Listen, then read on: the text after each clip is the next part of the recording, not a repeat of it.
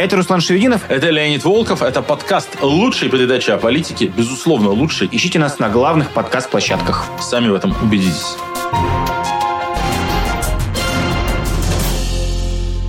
Всем привет, друзья! Вы включили лучшую передачу о политике, главный русскоязычный подкаст, в котором Руслан Шевинов и Леонид Волков говорят о российской, собственно говоря, политике. Неделю с вами не виделись, очень соскучились. Не будем откладывать долгий ящик начала. Собственно говоря, всем привет. Привет, Леонид. Всем привет, дорогие друзья, наши любимые зрители, наши любимые слушатели. Мы с Русланом, как всегда, рады приветствовать вас в нашем тесном кружке единомышленников. Вместе теплее, как говорится. И, друзья, наш сегодняшний выпуск посвящен, безусловно, ну, мы не делаем как бы сиюминутной лучшей передачи о политике обычно, но тут произошло очень важное событие, которое просто нельзя обойти стороной. Так. Абсолютно эпохально значимое для российской позиции, не имеющая аналогов, беспрецедентная, внушающая надежду огромную в сердца всех, кто не любит Путина. И поэтому наш душный стрим сегодня, в общем-то, посвящен тому, чтобы обкашлять обстоятельства вокруг такого важного события, как Наберу воздуха побольше в легкие. Выдвижение Бориса Надеждина в качестве Леонид, кандидата в президенты. Борис, и он дарит надежду. Мне кажется, тут все идеально складывается. Ладно, кроме шуток. А, конечно, не про Бориса Надеждина, но, видите, уже стали кандидаты в президенты выдвигаться. И огромное количество людей, ну, для которых это в новинку, кто там, не следил раньше или просто не мог еще следить. У нас сейчас, сейчас очень длинные циклы. Э, президентские выборы раз в 6 лет. Путин поменял конституцию все время для этого. И прошлые выборы были 6 лет назад. Кто помнит, что там было в 2018 году? И поэтому для огромного количества людей вот это там, о, кто-то выдвинулся кандидатом в президенты, и все уже сразу начинают что-то серьезно обсуждать и так далее. Мы решили вспомнить, как выбирали Путина. Потому что Путина, к сожалению, выбирают далеко не в первый раз. Путин переписал Конституцию, увеличив длительность президентского срока, а потом переписал ее, обнулив сроки, и он сейчас будет формально баллотироваться в президент уже пятый раз. Ограничение про два срока давно забыто. Путина выбирали в 2000 в 2004, в 2012, в 2018 и вот сейчас в 2024. И дело это, в общем-то, одна и та же, более или менее, команда, Кремль, администрация президента. Вы увидите, что, в общем-то, хоть колода как-то и тасовалась, mm-hmm. всем этим занимались примерно одни и те же лица. А потому полезно как в передаче про животных, изучить их повадки, места обитания, посмотреть, как они входят в политический mm-hmm. сезон, как бы как вот у них э, копятся подкожные жиры и заостряются острые носики, когда э, выбранный день приближается, какие у них есть любимые трюки и ужимки. Анализ предыдущих четырех выборов Путина – поможет нам многое узнать и про предстоящие выборы Путина, и поможет научиться ну, правильно реагировать и воспринимать какие-то новости, происходящие а, вокруг нас. В прошлую среду мы с тобой выходили, выпуск наш посвятили тем, кто будут кандидатами, говорили мы и о тех э, единицах, которые окажутся в бюллетене. Собственно говоря, наш с тобой прогноз, напомню, это э, Путин, Зюганов и Слуцкий. Мы вообще с тобой какие-то пессимисты в этом плане. Даже, Оптимисты? Даже, ну, посмотрим. Чем хуже, тем лучше, больше ада. А, так вот, и кажется, что нет кандидатов, что одни и те же рожи, да, Жириновский всегда был, пока был жив, Зюганов всегда был, Миронов там еще куда-то выдвигался, Явлинский. Но на самом деле, вот у меня тут распечатки с Леонидом лежат, людей, которые выдвигались в президенты, но вот, друзья, прежде чем мы начнем, за вам такой квест. Помнит ли из вас кто-то кандидатов в президенты Ли Лаки, владельца стриптиз-клубов, который выдвигался в президенты России. Или, может быть, э, Козлов Михаил Владимирович вам о чем-то говорит. Или Гамзатова Айна Зайрбековна. И таких имен уже сотни. Но ты, Руслан, как бы валишь совсем. Людей, которые заявляют о своем выдвижении и являются просто клоунами, которые хотят поймать минуту славы, что про них написали, там mm. такой-то выдвинулся, и потом сразу все забыли. Их э, были многие десятки. Но я уверен, что 90% наших зрителей не помнят даже людей, которые зарегистрированы были кандидатами в президентами и участвовали в качестве статистов в выборах Путина. Кто, например, сейчас вспомнит Алексея Подберезкина или Умара Джабраилова? Ну, Марадж Барелла, наверное, вспомнил. Ну, Но не как окей. кандидата в президенты. Да, да, как любителя пострелять в потолок в гостинице, да. А, так, давай по порядку. В 2000 году э, первые выборы Владимира Путина.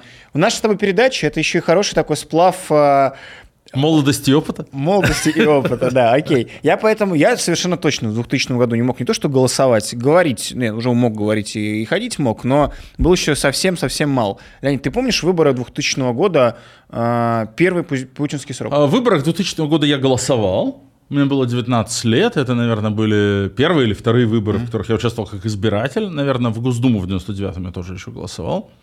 Я тогда считал себя сам членом партии «Союз правых сил». Мгм. Либерал, не, либерал, знаю, что такое? не знаю, считала ли она меня своим членом, потому что партия в тот момент на- находилась уже, на самом деле, в состоянии распада.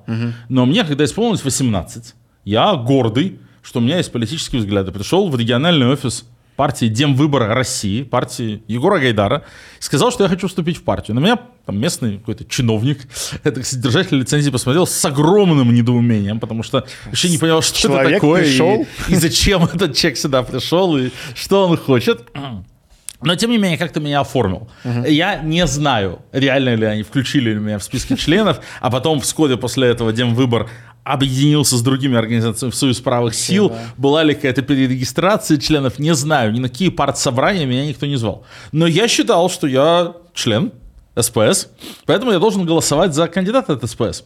И тоже такая шизофрения российской политической жизни. У СПС был, извиняюсь, перед выборами в Госдуму лозунг Путина в президенты, Кириенко в Думу. Да. И СПС вел свою госдумскую кампанию в декабре 99 года как одна из партий, поддерживающих Путина. Был такой грех на душе у отцов-основателей партии. И за счет этого СПС набрал хорошие проценты, по-моему, 9% голосов, попал в Госдуму в 99 году и как бы был ну, обязанным в марте 2000 года на выборах Путина поддержать Путина. А, и тем не менее, Константин Титов, губернатор Самарской области и член СПС, да, тогда у демократов были губернаторские посты, причем в важных регионах, Самарская область большой регион, пошел, тем не менее, на выборы как кандидат от СПС, пошел в президенты. А здесь получилось, что с одной стороны партия поддерживает Путина, а член политсовета этой же партии идет как кандидат на выборы против него. В общем, такая пф, взрывающая мозг а, ситуация, но я, как дурак или как честный человек, или оба голосовал за этого самого Константина. Титова. Он, между прочим, набрал тогда полтора процента голосов. Не, слушай, но первые выборы Путина это еще не укрепившаяся, вообще нет никакой вертикали большой такой путинской. Э, Он набрал 58 52 и 8 процентов, то есть там, там вторым туром да попахивало. И соперники у него были Зюганов но, еще. Но тут надо понимать, в каких условиях все это происходило. А, Надо понимать, что у, рейти- у Путина за 9 месяцев до того был рейтинг 0. Его никто не знал. Да? В августе 99 года Ельцин притаскивает никому неизвестного Путина, отправляет в отставку с поста премьер-министра Степашина, назначает Путина, никто не понимает, что это такое. Потом сентябрь, взрывы домов в Москве и Волгодонске, Рязанский сахар. Путин говорит, мы объявляем войну террору, значит, Мочить найдем сортире. террористов в сортире, мы их и в сортире замочим. Начинается война большая. И на фоне этого Ельцин тоже внезапно в декабре уходит в отставку 31 декабря в своем знаменитом новогоднем опрощ- э, обращении. И Путин становится исполняющим обязанности президента и кандидатом на досрочных президентских выборах. Выборы 2000 года были досрочными. Полномочия Ельцина были до июня 2000, э, 2000 года, и перевыборы должны были состояться в июне, но выборы проходят в марте. И, собственно, с тех пор этому мы тоже, этим мы тоже обязаны тем, что у нас теперь выборы президента в марте проходят.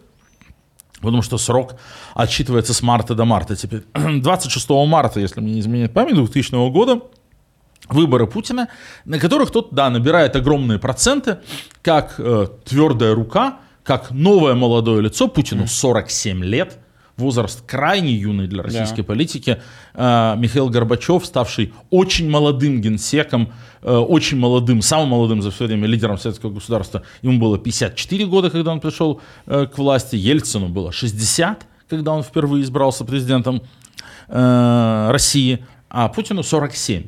И вот он воплощает для огромного количества изверившихся людей какую-то надежду на то, что все поменяется. Как мы это можем видеть? Как ни странно, не по результату Путина, а по результату Владимира Жириновского. Так. Владимир да. Жириновский участвует в этих выборах и набирает 2%, 2 миллиона голосов, 2,7%. Да, на ваших ни, экранах будет сейчас. Ни до, ни после этого Жириновский так мало не набирал. В российской политике Жириновский всегда набирал 8, 10, 12. Mm-hmm. Его партия набирала и до 20%. При этом социологи-то всегда Жириновскому давали очень мало. Давали 3, 5, и он всегда неожиданно набирал больше. Почему? Потому что Жириновский был таким... Э, кандидатом последнего выбора, выбора на избирательном участке. Приходит Слышь, избиратель, да, да, да. избирателю хреново, у него низкая зарплата, у него плохая жизнь, он не видит надежды на будущее. И он голосует за Жириновского или за ЛДПР, как такой сигнал, да катитесь вы все к чертовой матери, да пропади оно все пропотом. Это такой неосознанный выплеск протестных настроений и надежды на перемены. Голосование за Жириновского, который был частью российского политического истеблишмента на протяжении 30-25 лет было для обычного избирателя голосованием против политического истеблишмента. Так вот, в 2000 году все люди, которые обычно голосовали за Жириновского и за ЛДПР, проголосовали за Путина, потому что Путин был их Жириновским. Путин, Путин был их надеждой на перемены, угу. на то, что как бы старый политический класс уйдет, и все будет оно как-то по-новому. Как же они ошибались, но тем не менее вот это очень интересный момент. Ну да, и посмотрим на список, кто был первыми конкурентами на путинских выборах 2000 года. Владимир Жириновский, Геннадий Зюганов, Элла Памфилова, э, тоже была кандидатом в президенты тогда, Скуратов, Константин Титов, Амангельды Тулеев, губернатор бессменный на тот момент, Кемеровской области, и Явлинский. Я вообще, знаешь, удивился, Григорий Алексеевич только дважды Путин оппонировал на выборах впрямую. Я что-то мне да, мы как-то, было. Мы как-то привыкли считать, что Григорий Явлинский есть в бюллетене всегда, всегда да. но оказывается, что не всегда. Явлинский был, конечно, в 96-м году, когда выбирали... Ельцин оппонировал, Е- да. Когда перевыбирали Ельцина. Он был в 2000 году против Путина и набрал тогда свой лучший результат, почти 6%, угу. более 4 миллионов голосов. И в следующий раз Явлинский появится в бюллетене только в 2018 году вместе с Ксенией Собчак. Вот ты как человек, который тогда уже интересовался политикой и ходил на митинги и читал прессу. Не знаю, Нет, на митинги не ходил, не ходил, честно сказать. А, позор. Шеймим Леонида. Но скажи, Путин 2000 года, выборы, это, наверное, была победа, ну, то есть обеспечена политтехнологиями, но победа. Не фальсификация, тогда это первый путинский срок, или, или что это было? Ну, тогда, у, во-первых, тогда у центральной власти не было еще контроля над большинством угу. региональных властей. Угу. Регионы были кто во что гораст. Собственно, в этом бюллетене мы видим губернатора Кемеровской области Тулеева, губернатора Самарской области Титова. А, то есть мы видим в последний раз губернаторов, мы видим последний раз сильную региональную власть, да. которая пытается что-то противостоять федеральному центру. Всех а, инструментов фальсификации вертикальных еще тогда не было в руках. Вот Путин тогда набрал 39 миллионов голосов. Да. И это было 53%, и победа в первом туре, но победа такая трудная. Интересный факт заключается в том, что, собственно, Путин никогда больше-то и не набирал. То есть формально, по цифрам, Путин дальше набирал там и 50 миллионов голосов. Mm-hmm. Но если мы посмотрим на данные Шпилькина, который показывает нам, что уже с 2004 года начинаются Брос. серьезные фальсификации, а в 2000 году их еще не было, uh-huh. то мы увидим, что Путину там, начинают добавлять по 10 миллионов голосов, по 12. В 2018 году 16 миллионов. И если мы... Вот, а, ну, собственно, вот, в 2018 у Путина по официальным данным было 56 миллионов. Из них 16 миллионов по Шпилькину, можем, наверное, показать график, совершенно точно нарисованных. В так, вычтем из 56 и 16, получим те же 40 миллионов, что и в 2000 году. Как ни странно, результат Путина это не вырос а, со временем. Но поскольку тогда механизмов массовых фальсификаций в руках у него еще не было, то вот результат э, был более или менее честным. Ну, действительно, э, все надеялись на молодого, нового угу. президента, при котором все будет как-то по-другому. Все радовались тому, что ушла ельцинская эпоха. Зюганов не вел яркой антипутинской кампании. И знаешь еще почему? Потому что было не к чему особо прицепиться. У них же А большинство было КПРФ, по-моему, тогда в Да, у парламенте. них было парламентское большинство, и у них было очень много регионов. Красный пояс, было огромное количество губернаторов от КПРФ. Но когда у тебя, ну, как бы выборы, по сути, один на один, тебе надо там, сильно критиковать своего оппонента, искать слабость. Ну, посмотрите там Трамп против э, Хиллари или Да. Трамп против Байдена, Байден против Трампа. А Путин был никакой. Он еще не успел ничего наговорить.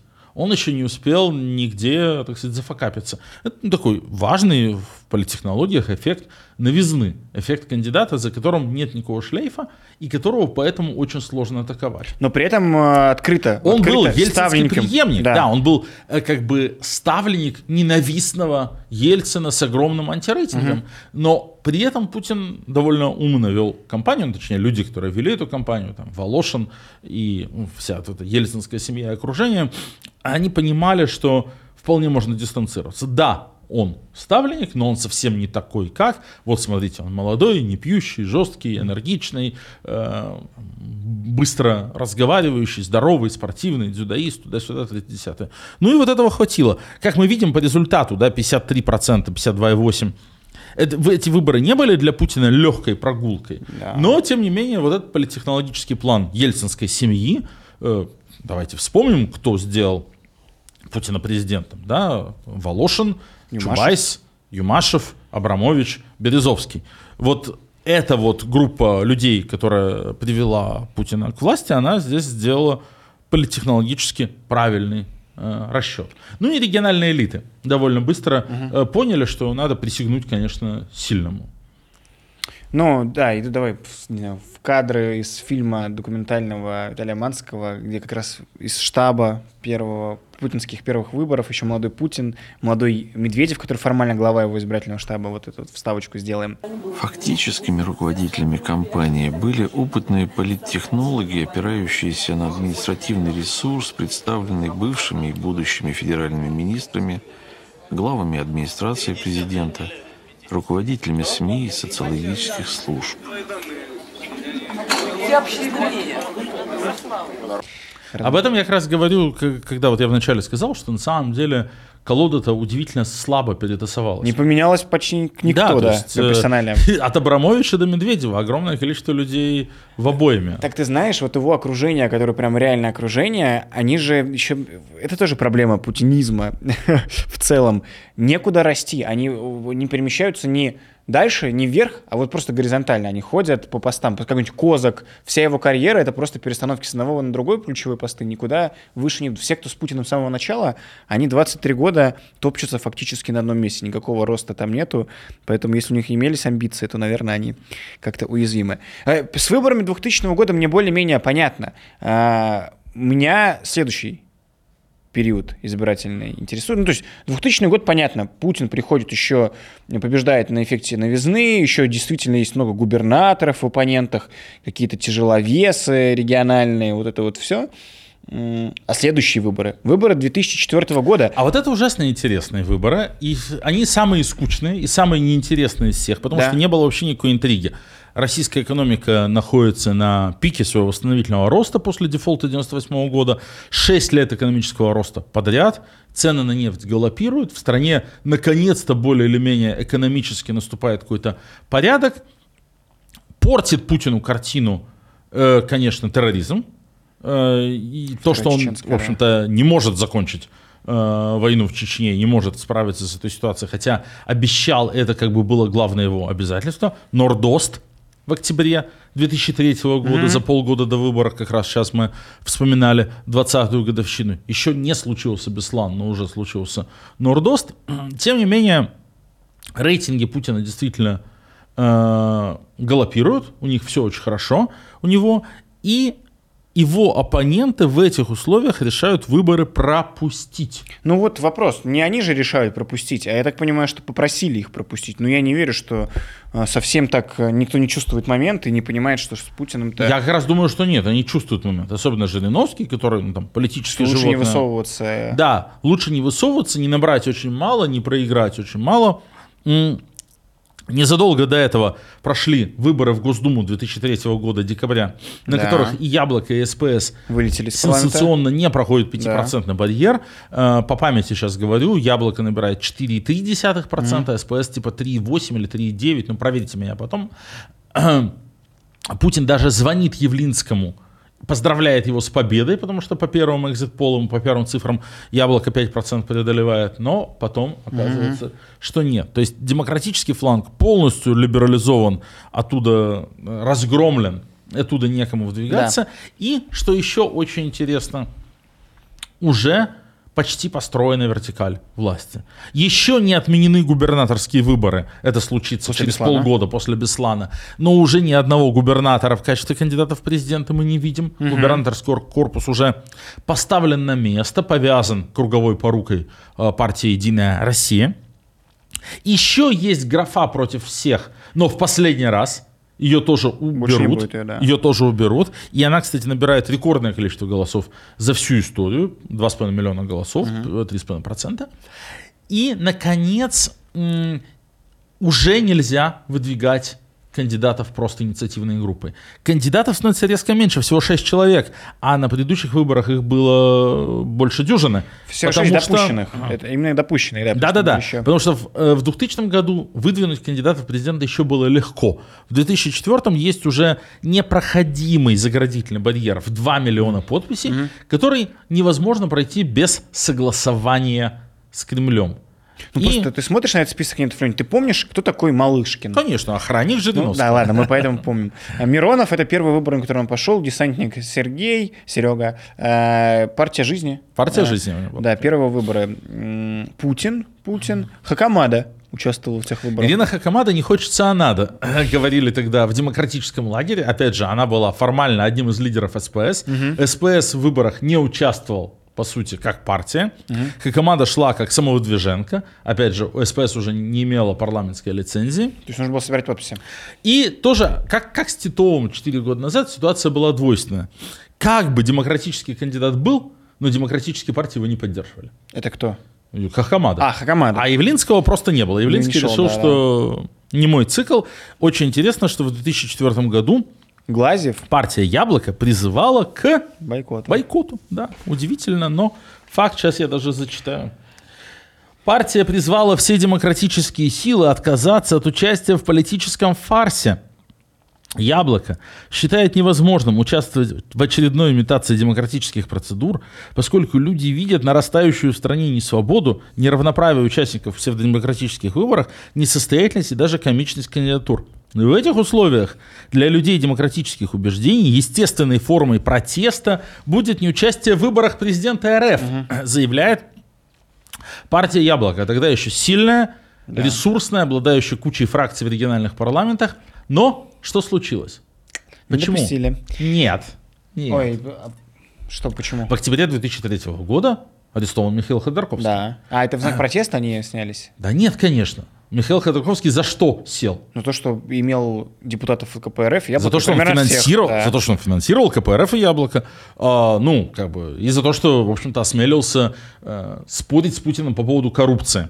Михаил Ходорковский, да, первым из олигархов, публично выступил против Это мы помним, да. путинского строя, против э, госкапитализма, против всеблагошающей коррупции. Он был за это э, показательно наказан, он отсидел 10 лет м, за преступления, которых не совершал. Мы тут э, дол- не должны забывать, что Михаил Ходорковский был самым настоящим политзаключенным. Но еще, когда как бы Путину приносили папочку и говорили, там, давайте его посадим, то я уверен, ну, мы знаем из архивных материалов, что э, как бы что на самом деле, да, по как бы по понятиям, а не по материалам уголовного дела Ходорковскому предъявлялось. Ну, то, что он был самый богатый человек в России, то есть Путин боялся, что есть какой-то сильный финансовый ресурс, и что он эти деньги тратил на поддержку оппозиционных партий. В частности, на Яблоко и КПРФ. И Яблоко лишается поддержки своего главного спонсора и оказывается просто не готовым к такой затратной истории, как президентская кампания. Краудфандинга тогда еще не придумали, и технологически еще, конечно, краудфандинг в интернете тогда еще не был Не возможен. да. И без денег крупного спонсора вести э, большую президентскую кампанию, серьезно вести, ну, значит, тратить все свои деньги, м, которых, очевидно, уже не хватало. Опять же, с госфинансирования партия э, слетает, не прошедшая в парламент. Я думаю, что вот из какой-то такой совокупности соображений Наверное. Это мои гипотезы на всякий случай. Я свечку не держал, но думаю, что из такой э, совокупности соображений яблоко решает э, выборы бойкотировать. Бывает Ну, честно такое. говоря, я вот оказываюсь перед бюллетенью Глазьев, Малышкин, Миронов, Путин, Хакамада, Харитонов против всех. Я, конечно, вот это реально Ну а шок. что, есть графа против всех. Я голосовал против всех, я очень хорошо помню. А ты ходил голосовать? Я, я ходил голосовать, ходил голосовать против всех, разумеется, потому что такая графа была в бюллетене.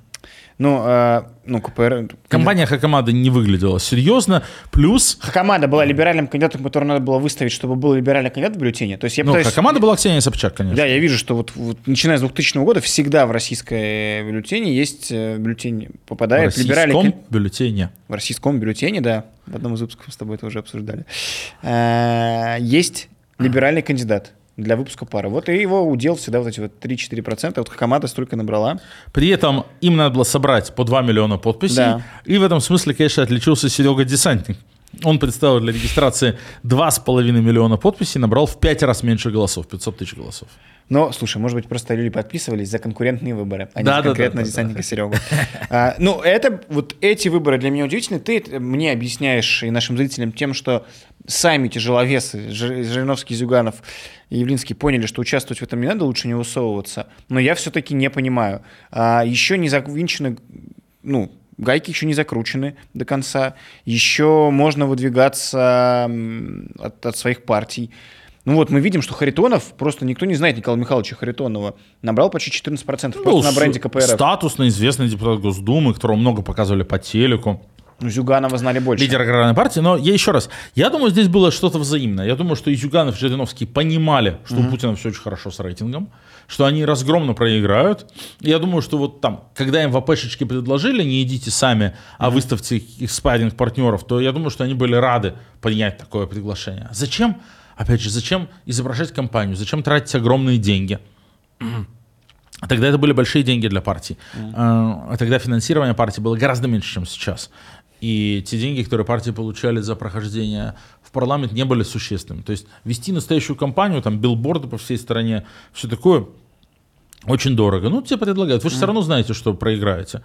Ну, знаешь, э, Тед Круз и Марко Рубио Все равно участвуют. Слушай, Не- а не- снимаются потом. нет, Тед Круз и Марко Рубио не идут сейчас в этом цикле. Не, потому что они понимают, что они достаточно молоды, понимают, что Трамп выиграет республиканские праймерис и не хотят быть дважды побитыми. Они хотят этот цикл пропустить, а в следующем у них, возможно, все будет в порядке. То есть, как бы, я бы здесь не отказывал, как ни странно, э, Геннадию Зюганову и Владимиру Жириновскому в субъектности выдвижение Харитонова и Малышкина вполне могло быть как бы, взаимовыгодным тактическим шагом. Ну, а, а скажи, пожалуйста, ты считаешь, они тогда верили или понимали, что это не последний путинский срок? То есть по Конституции все, в 2004 году мы должны были, он должен был быть избраться и аривидерчи. Собственно говоря, Путин уже тогда начал давать интервью. Я после второго президентского уйду в оппозицию. Если быть президентом больше 7 лет, можно сойти с ума Да. и так далее. Да, я не знаю, кто что тогда А ты думал. тогда что думал?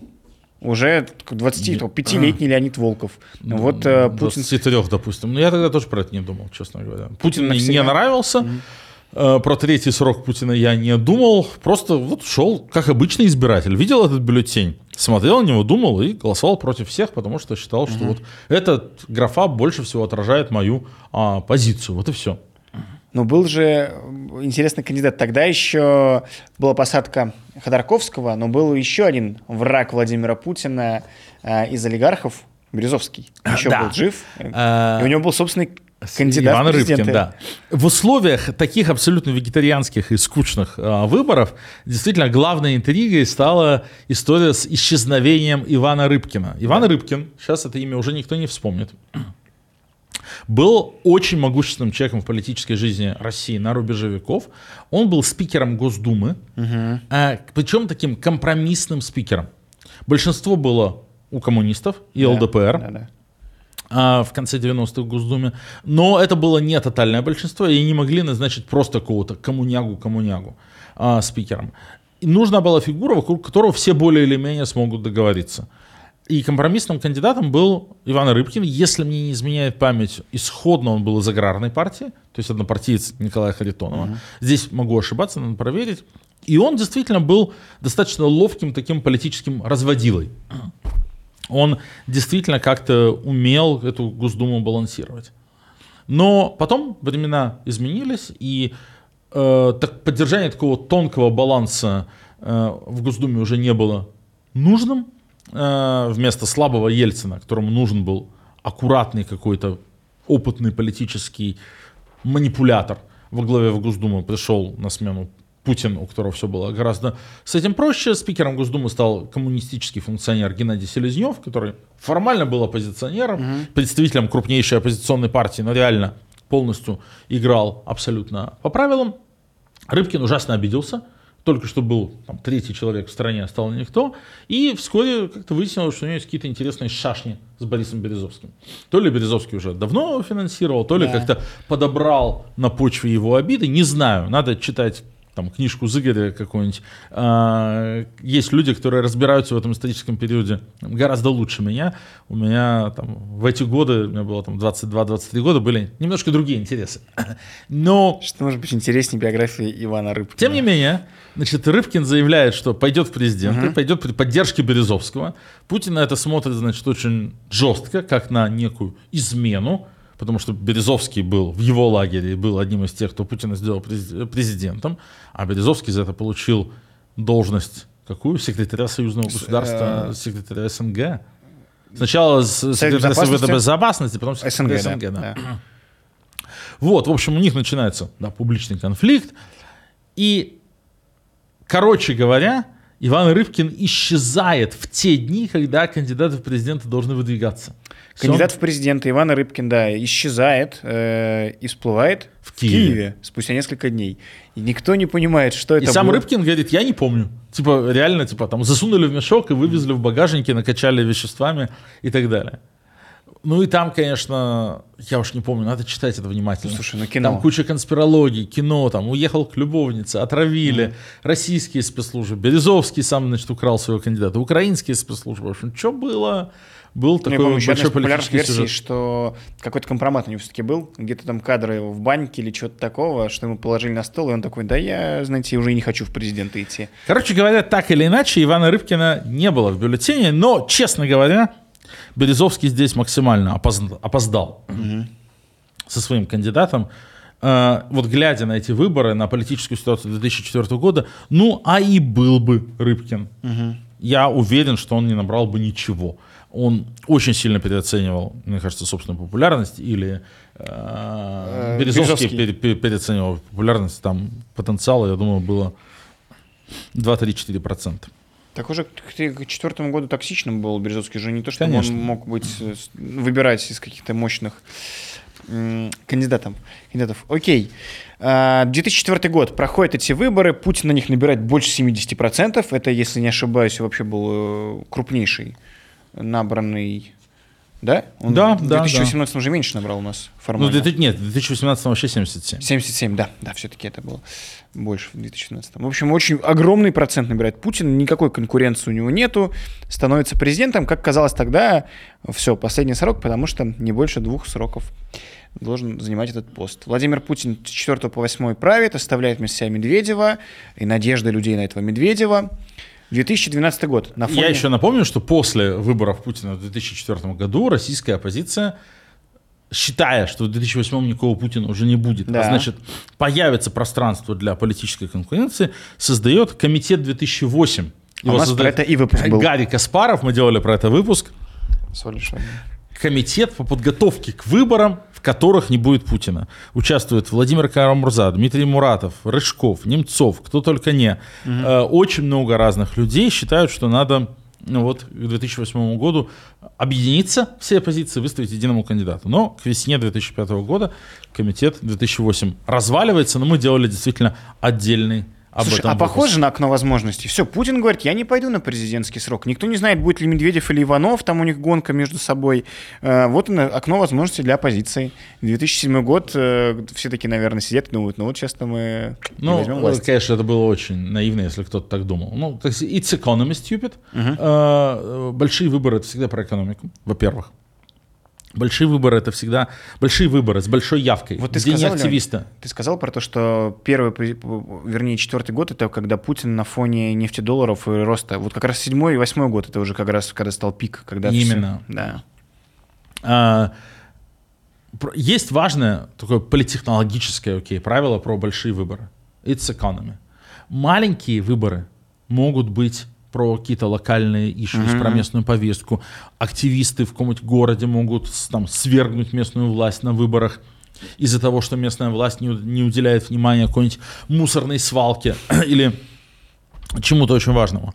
Но большие выборы с большой явкой, выборы, на которые вся страна приходит, это все равно про то, что рядовой избиратель, не вовлеченный в политическую жизнь, а в любой стране большинство избирателей такие, чувствует у себя в кошельке, в холодильнике и так далее. Это про экономику.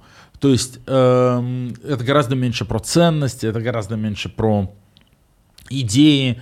А, ну, так, ну так устроена политика. Вот рядовой массовый избиратель, который от больших выборов до больших выборов интересуется всем, чем попало, но не политической жизнью, на большие выборы приходит э, в первую очередь с пониманием, ну, с мыслями о собственном, о, о собственном уровне жизни. Да.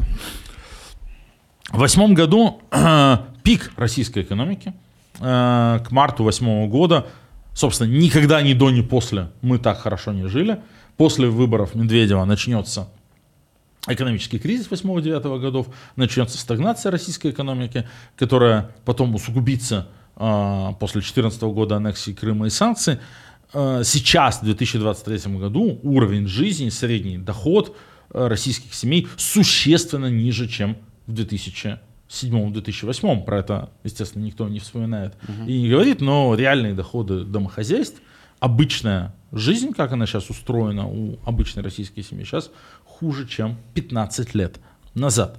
Но в 2008, конечно, выборы для Медведева были легкой прогулкой. Опять же, потому что для кого-то он выглядел новым лицом и средоточием либеральных надежд, и Путин сыграл как бы по правилам и ушел в отставку, а с другой стороны преемственность, а экономический рост, и все хорошо. Совсем с другим настроением, однако, страна подходит к выборам президента 2012 И года. уходя со своего поста, Дмитрий Медведев э, делает изменения с президентского срока. Мы с тобой скакали с 2000 по 2004, потом 2008 оказались. Промежуток с 4 лет расширился до 6 лет. Э, Это Медведевский указ был, что президентские полномочия будут теперь 6 лет. И в 2011 году на волне рокировки, то есть э, объявление Медведева о том, что недавно с Путиным договорились, и Путин возвращается, и кандидат в президенты. На волне фальсификации выборов в Госдуму проходят массовые акции в Москве и в крупных российских городах. Продолжаются они и в 2012 году. И к марту 2012 года Путин подходит с еще не остывшими следами э, протестов. То есть еще все кипело. 2012 год, весна, март, март 2012 года, время довольно напряженное для Кремля. И Кремль рассматривает март 2012 года как возможность большого реванша для себя. Опять же, протесты зимой 11-12 были массовыми, но это были протесты Сытых людей. сытых людей, активистов среднего класса, хипстеров.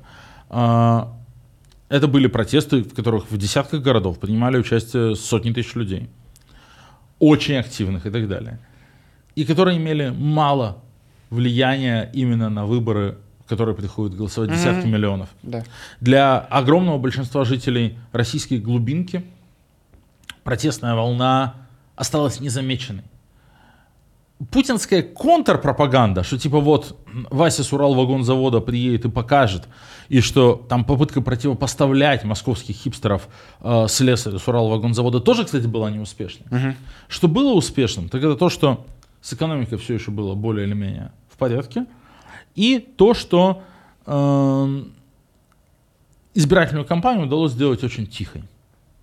Главное, для чего Путин договорился, это чтобы никто не вел кампанию. Вот перед осенью 11 у оппозиции российской получилось вести большую офлайновую кампанию за любую другую против партии жуликов воров. Единая Россия, партия чиновников без ярких лиц, утратила всякую популярность. И было, был именно очень большой офлайн. Я помню, там в Екатеринбурге я за свои деньги э, напечатал несколько десятков тысяч наклеек «Голосуй за любую партию, кроме Единой России», «Единая Россия, партия жуликов воров». У меня были э, десятки, сотни волонтеров, которые там, не знаю, весь общественный транспорт заклеили, там каждый трамвай в Екатеринбурге ездил с этими наклейками. Внутри их кстати, никто не срывал особо.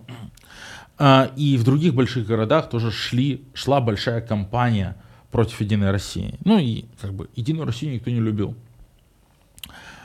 Но вот приходят выборы марта 2012 года, компании нет, Зюганов ничего не делает, Не делает, Жириновский да. ничего не делает, Прохоров собирает штаб, там даже Алла Пугачева, казалось бы, Антон Красовский и много кто еще. Прохоров входит на болотную до этого, отмечается там и пытается быть кандидатом от этой болотной. Прохоров пытается изображать компанию. Он едет за компанию, мне это врезалось в память, в 8 городов за 3 месяца избирательной кампании. Ну, то есть кандидат в президенты США за день ездит в 8 городов, когда э, апофеоз Разгар кампании, э, да, Прохоров за 3 месяца. Ну, как бы он, по крайней мере, хоть что-то делает, как бы ездит и встречается с избирателями. Этого хватает для того, чтобы Прохоров сенсационно занял третье место, обогнал Жириновского, набрал 20% в Москве, 20% в Екатеринбурге, ну а по стране в целом 12% в Питере, ну а по стране в целом 8%, почти 6 миллионов голосов. Это да, много, но при этом это, конечно, совсем-совсем-совсем-совсем э, недостаточно для того, чтобы как-то подвинуть Путина. Путин в голосах набирает 45 миллионов, из них 12 миллионов фальсифицированных, нарисованных. К этому времени вертикаль власти уже полностью отстроена. В Кемерово, в Мордовии, в Дагестане, в Чечне можно не стесняясь рисовать 99% за Путина, при явке 99%. Оформилась сеть электоральных султанатов, которые представляют собой неисчерпаемый резервуар голосов. То есть на самом деле Путин, если что, не побеждает в первом туре. Если мы вычтем из 45 миллионов путинских голосов 12 миллионов нарисованных, то мы увидим, что победы в первом туре не было. А, Это украденный результат. И поэтому с 2012 года мы считаем Путина нелегитимным. Во-первых, он пошел на третий срок, на который он вряд ли имел право. Во-вторых, он украл эти выборы, они были э, нарисованы, сфальсифицированы. Нам, по крайней мере, должен был быть второй тур. Но аккуратно подобранные кандидаты не имеют никаких претензий, не оспаривают результаты, не борются с фальсификациями. У Путина все хорошо. Но при этом эти самые кандидаты собирают прям очень много. А, Зюганов набирает больше 17%, а в абсолютно это почти 12,5 миллионов голосов, что это рекорд для кандидата от КПРФ, э, разве только что 2000 год поспорит, да, когда еще был свежий Путин. А, Миронов увеличивает троекратно свой результат по сравнению с предыдущими президентскими выборами, в которых он участвовал. И Жириновский набирает тоже больше обычного для себя. Прохоров 8%, взявшийся из ниоткуда олигарх, в стране, в которой олигарх это ругать, ну, Олигарх, Бизнесмен, ругательное слово. девки, значит, там куча скандалов. Йомобиль. Йомобиль. И тем не менее, да, 8% результат, который, наверное, даже в чем-то Кремль испугал. Потому что показал, опять же, ну, что вот есть миллионы людей, которые э, вот такого городского среднего класса, которые готовы, блин, лучше проголосовать за олигарха Прохорова, про которого они ничего не знают, совершенно мало это стрессовые выборы для Путина. э, чем за Путина. А для Путина стрессовым, стрессовыми были не сами выборы, а предвыборная кампания. Вот эти три месяца, когда он слезу пустил. На Поклонке, на Да. Воробьевых горах, да, это вот эти помним. все путинги, которые они по всей стране Да, истерично организуют, они очень сильно напугались болотного протеста. Больше, чем, наверное, если честно, больше, чем тот того заслуживал. Потому что болотный протест не был глубоко народным, да, то есть он как бы вот не привел в движение многомиллионные массы типа простых избирателей. Это все-таки был протест слабого и тонкого, еще не, у- не укрепившегося, не Среднего укоренившегося городского среднего класса крупных городов за пределами городов-миллионников. э, болотных протестов почти не было. Но у страха глаза велики, да и, в общем, надо с кем-то бороться и uh иметь какого-то противника, которого побеждать. Поэтому вот, огромное принуждение. Тогда начинаются все эти разнарядки по бюджетникам. Составь списки знакомых, которые тоже пойдут. Да, Пойдешь да, да, ты, приведи еще 5 друзей или 10 значит, знакомых, отзвонись на работу, контроль голосования административный. Вся вот эта вот хрень поли, э, административная, политехнологическая, она тогда вылезает. Качели, карусели, круизное голосование, фальсификации, переписывание протоколов. В общем, как бы после 4 марта 2012 года Путин, безусловно, выдыхает с огромным облегчением. Опять же, плачет на большом митинге mm-hmm. на Манежной площади тогда. Мы отстояли, мы победили, да, отстояли да. Москву. Кажется, что ВП сами себя накрутили, что это огромный стресс. Под это дело, безусловно, распилили огромные бюджеты. Но реально политическая система была уже в таком состоянии, что она была готова обеспечить нужный результат. Благодаря молчанию аккуратно подобранных спарринг-партнеров, угу. благодаря бесконечному резервуару для фальсификации в электоральных султанатах, благодаря контролю за избирательной системой, которую обеспечивал волшебник Владимир Чуров. Ну и сразу после этих выборов, в день инаугурации Путина в Москве проходили акции протеста. 7 а, мая у него была инаугурация, 6 мая были а, митинги, которые закончились э, массовыми уголовными делами, репрессиями. И, в общем, это была такая отыгрыш Путина за этот самый страх, который он испытал. Я, в принципе, тут согласен со всеми, кто именно так трактует те события. А, решили закатать, как там, печень на асфальте размазать, да? Размазать печень по асфальту, говорил Дмитрий Песков. Песков. И да. тогда, и сейчас пресс-секретарь да. президента. 12 лет прошло, да, ничего не изменилось. Угу. Это все те же самые люди. Очень Черт, интересно. Депрессивный выпуск. Я сам... а, интересный список не только тех, кого запустили, допустили, но и тех, кого не допустили.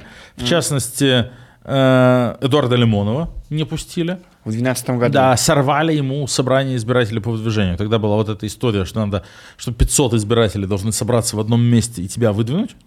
Да. И Лимонову не дали провести это собрание, там отключали электричество в гостиницах э, и так далее, и в итоге не дали приступить к сбору подписей. Отказали в регистрации Явлинскому, то есть даже Внезапно. Явлинский тогда был нежелательный кандидат. Ну, тогда надо было собрать 2 миллиона подписей. Да. Собрать их никто не мог. Яблоко собрало и сдало 2 миллиона подписей. Угу. Но при этом, как они сами говорили, ну, мы как бы не успели оригиналы подписных листов в Москву подвести, но мы в некоторых случаях копии сдали подписных листов и так далее. Ну, то есть не было у них договорника тогда, видимо, что их по подписям регистрируют, и взяли и не зарегистрировали. Был такой еще смешной кандидат Мезенцев, тогда губернатор Иркутской области, э, э, за которого О, рисовали подписи. Да, это да. вскрыли. И Мезенцев, который был сначала согласован как такой регионал спайнинг партнер, э, ему пришлось с позором отказывать в регистрации, потому что вся страна видела, как рисуют. У нас по -по пометка есть, что это госсекретарь Союзного государства России и Беларуси. Я думаю, да Мезенцев точно вспомнил. Да, среди тех, кто пытался быть кандидатами, целитель Николай Левашов, Светлана Пионова, более известная как Лада Русь. То есть... Э, Желающих было много. Да. А, Слушай, а, друзья, а, но, а, Лень, но кандидата да. Болотной не было. Кандидата Болотной не было. Прохоров пытался им стать, и многие, конечно, за него голосовали. Я тогда не голосовал за Прохорова, голосовал. Не помню, как портил бюллетень, наверное. Ну ты понимаешь, кажется. или просто помнишь эти разговоры, почему никто... Я помню, типа Алексей про это много писал, и что вот считал, что нужно позже. Почему там ни Немцов, ни другие лидеры Болотные не пошли тогда на, на волне всего? Не было инфраструктуры? Не было инфраструктуры, не было реальной возможности собрать подписи, все это хорошо понимали. Mm-hmm. Когда был период движения кандидатов, и Навальный и Немцов сидели в спецприемнике. Да, да, это я помню. И просто даже теоретически не могли выдвинуться. А, ну да. Я хочу напомнить, дорогие друзья, во-первых, что вы смотрите или слушаете, или одновременно лучшую передачу о политике, где Леонид Волков и Руслан Шевединов разбираются в хитросплетениях российской политической жизни, не смущаясь душноты. Долей процентов неизвестных фамилий, анекдотов 20-летней давности и прочих удивительных историй. Мы, нам, у нас здесь нет никаких границ в плане того, насколько э, душной может быть наша беседа. Это передача для политических нердов. В то же время мы пытаемся делать какие-то важные выводы. И вот один из этих выводов российской в реалии российских выборов, конечно, если человек выдвигается в президенты, это еще ни о чем не значит. Выдвинуться в президенты рано – это прекрасный способ собрать клики, а кто потом кому потом будет разрешено собрать подписи и быть зарегистрированным, mm. это будет решать администрация президента в последний момент, то есть примерно в середине января 2024 года, в нашем случае не раньше. Ну и после 12 выборов 2012 года становится окончательно понятно, сформируется такой уже близкий к сегодняшнему дням путинизм а, и как он устроен, а, точнее, и в отношении к выборам, мы подходим к самым последним президентским выборам, выборам 2018 года, где мы уже были не просто активными наблюдателями, но участниками этих процессов, вели избирательную кампанию кандидатов президента Алексея Навального и видели, как другие ведут свои избирательные кампании. И тут нам тоже, мне кажется, есть о чем поговорить. Путин на выборах 2018 года набрал рекордный для себя процент. 7, почти 77%, 76,7%. Это нижняя планка того, что он наберет сейчас, если что. Это, ну, да. А, то есть важно понимать, что Путину тогда нарисовали 56 миллионов голосов, из которых 16-18 миллионов да. рисованных, и при, опять же, отсутствии конкуренции 77%. Явка была не такая высокая, поэтому эти 56 миллионов превратились в 77% голосов. Ну, явка тоже была, две трети. Вот. А, ну, опять же, потому что из них, наверное, треть примерно была просто вброшенная. Но э, это задает очень важную планку. В 2018 году Путин шел на выборы против Навального. Навального не было в бюллетене. Но весь 17 год прошел под знаком политической кампании Навального. Штабы работали по всей стране, митинги проходили по всей стране. Вышел фильм «Он вам не Димон», который вывел на улицу десятки, даже сотни тысяч людей, более чем в 80 городах. И это было как раз очень низовое движение, uh-huh. уже далеко не только городской образованный средний класс, но там был и старый млад, и пенсионеры, и кто угодно. И э, это движение Кремль напугало, Навального на выборы не пустили, но Путину надо было продемонстрировать, что у него все хорошо что крымский консенсус, так называемый, сохраняется, что Путин полностью контролирует ситуацию, что у него все в порядке, и он вот на, свой, на свои очередные 6 лет переизбирается без проблем. Поэтому была проделана очень аккуратная и тщательная работа по формированию списка кандидатов, потому что они могут, могут говорить и как они могут вести кампанию. Те, кто отклонялся от этих договоренностей, был жестоко наказан.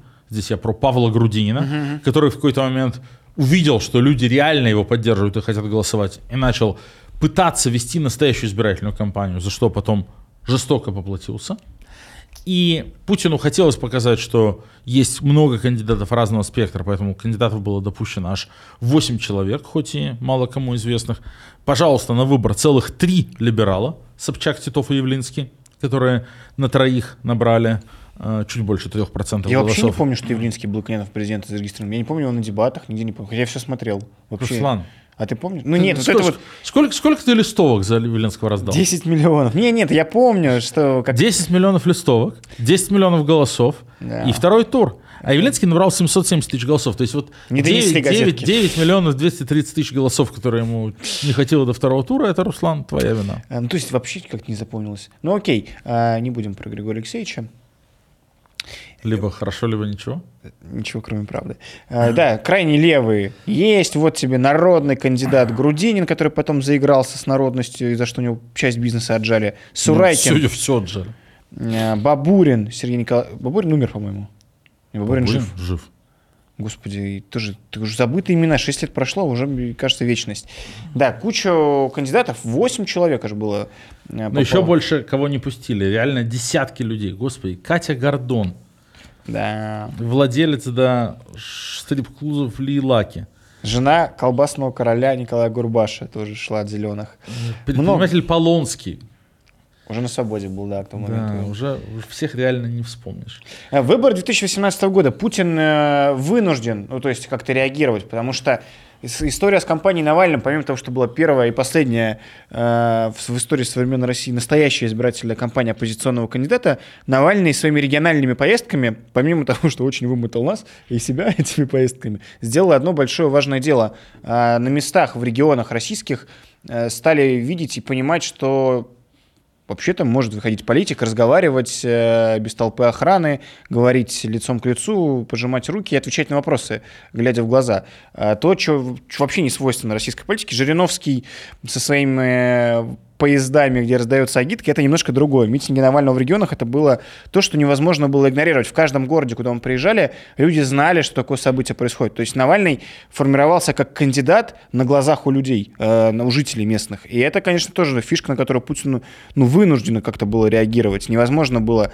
делать вид, что Навального не существует. Поэтому мы все и провели все, весь штаб Алексея огромное количество суток в спецприемнике в 2017 году. И сам Алексей, будучи кандидатом, я помню, потом «Медуза» с «Медиазоной» почитали, чуть ли не каждый третий день а, в 2017 году Алексей провел в спецприемнике. То есть полностью нейтрализация человека, который ходит со встречи с избирателями. И там как раз были моменты, когда мы чуть ли не по а, митинг в день. Типа вот город, один город, один Мы, день. делали, мы за осень сделали 29 митингов, да. Переезжая из города в город, при этом в условиях, когда там не согласовывали площадки, когда э, тех, кто давал нам площадки, сажали, когда было в Иркутске и в Тамбове. А, Но, тем не менее, проводили эти встречи. Это были многотысячные встречи. Навальный суммарно там, пожал десятки тысяч рук, и его увидели сотни тысяч людей в ходе этой избирательной кампании. Ну, собственно, именно поэтому он и не был допущен. Э, У кремлевских администраторов были в памяти свежи уроки э, 2013 года выборов мэра Москвы. Э, Да и результат Прохорова в 2012 они тоже помнили, хотя Прохоров не вел никакой кампании, но тем не менее, хопа, откуда ни возьмись, набрал 8% и как бы уже претендовал на то, чтобы быть там, представителем большого слоя россиян, большой легальной силы. Выборы 2018 года, безусловно, нелегитимные, мы их, безусловно, не признаем. Они задали планку, ниже которой рисовать нельзя, ведь по кремлевской легенде с началом СВО все вокруг Путина объединились, его популярность только выросла. И Путин молодеет. И Путин молодеет на глазах, ну, холодильник, знаешь, криогенные процедуры всем к лицу. Соответственно, если тогда они нарисовали 68% явки и 78% голосов за Путина, значит, сейчас минимум будут рисовать 70% явки и 80% голосов за Путина. Меньше просто нельзя. Ну, отличительная черта еще тогда э, тех выборов заключалась в том, что мы все силы бросили на активную забастовку. Она заключалась еще в массовом наблюдении. Мы отправили, 33 тысячи наблюдателей.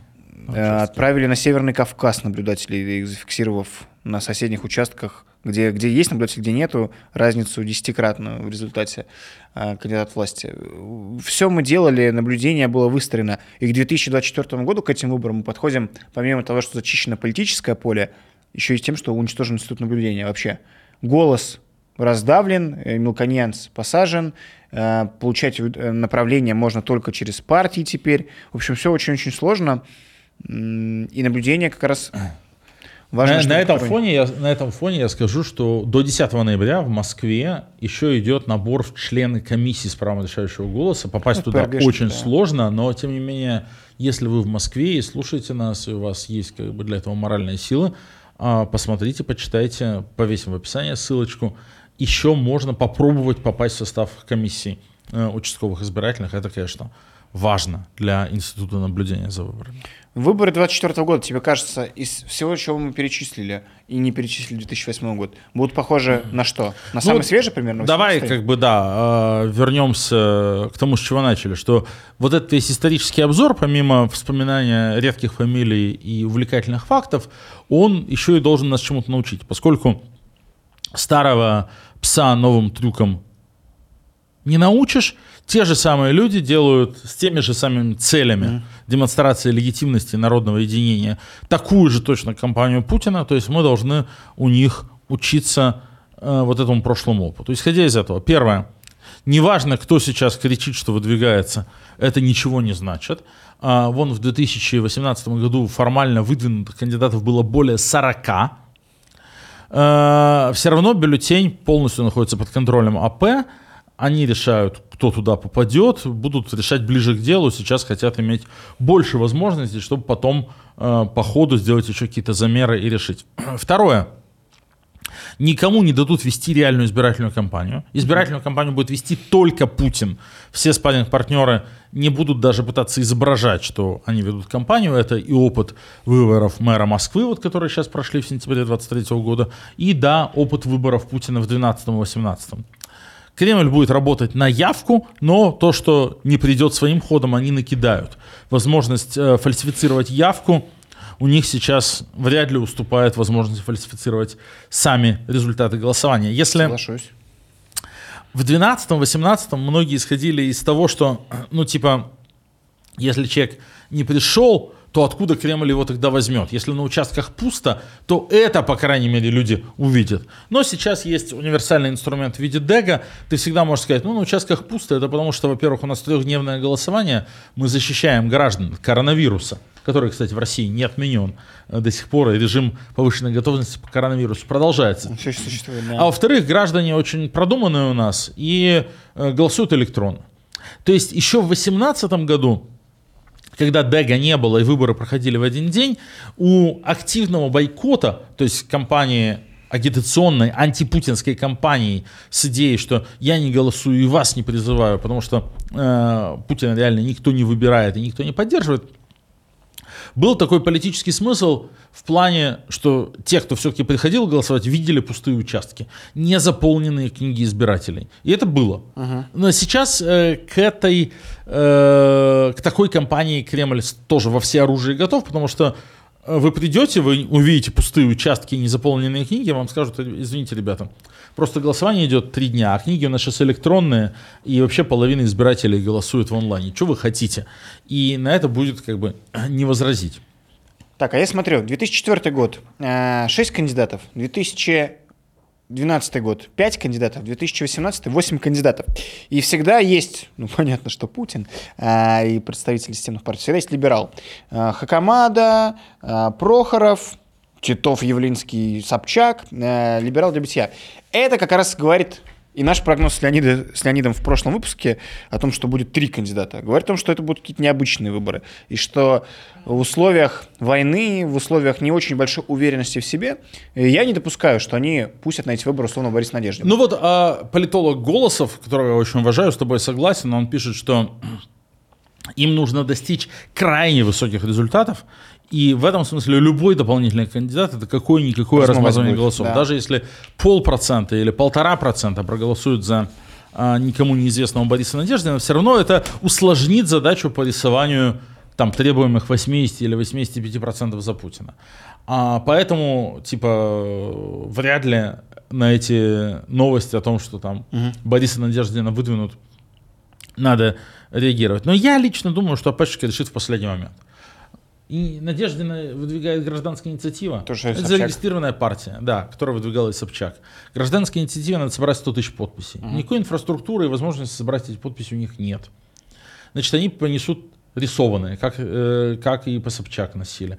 Значит, ну, те будут решать просто ближе к делу. Если они померяют, угу. как бы, что у Надеждина там 0,3%, он ничего не размоет, а при этом вот либеральные кандидаты красивые и так далее. Ну, пустят. Если померяют хоть какой-то интерес к нему, то не пустят. А, ну, я не думаю, что у них сейчас уже все решения приняты. А зачем? Ну, в любом случае, как бы, что смеяться? Надеждин, как э, постоянный участник шоу на НТВ в качестве либерала на битья, в этом смысле это идеальный кандидат. У него узнаваемость огромная, поскольку страна его видит по телеку, mm-hmm. как об него там ноги вытирают. И антирейтинг тоже огромный, потому что он такой карикатурный э, либерал. Ну, то Ксения Собчак была такой же.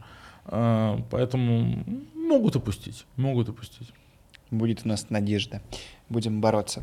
Хорошо, друзья, мы этот выпуск посвятили такому экскурсу в историю. Мне было интересно. Леонид, надеюсь, тебе было интересно. Друзья, не сомневаюсь, что вам было интересно. Поддержите лайком, напишите в комментариях. Мы все ссылки, я каждый раз забываю часть ссылок, Вот мы под эти эфир добавим и про статью Голосова, которую я, кстати, не читал, которую Леня сказал, и все то, что мы на что сегодня ссылались, все в описании. И про под... запись наблюдателя. Все будет в описании под этим а, роликом, и посмотрите нас на YouTube. А если вы слушаете нас, то бегите на YouTube, посмотрите и заодно лайк поставьте. Поддерживайте нашу работу, у нас есть а, Patreon, у нас есть спонсорство на YouTube, у нас есть Friends Политика Медиа, Донатьте, благодаря вам будут выходить новые выпуски на популярной политике этого и других шоу. Спасибо вам большое обещаем, за поддержку. Обещаем оставаться душными и интересными для тех, кому политика действительно интересно. Даже в нынешних условиях в России есть политическая жизнь, в ней необходимо разбираться, необходимо готовиться к тому дню, когда все эти знания и понимание того, как устроена российская политическая жизнь на федеральном, на региональном уровне, нам снова пригодятся. Будет день, будут политические кампании реальные. Мы хотим к этому дню подойти во всеоружие вместе с вами, дорогие слушатели и зрители. Но и лайк-то поставьте в любом случае. Пока. Пока.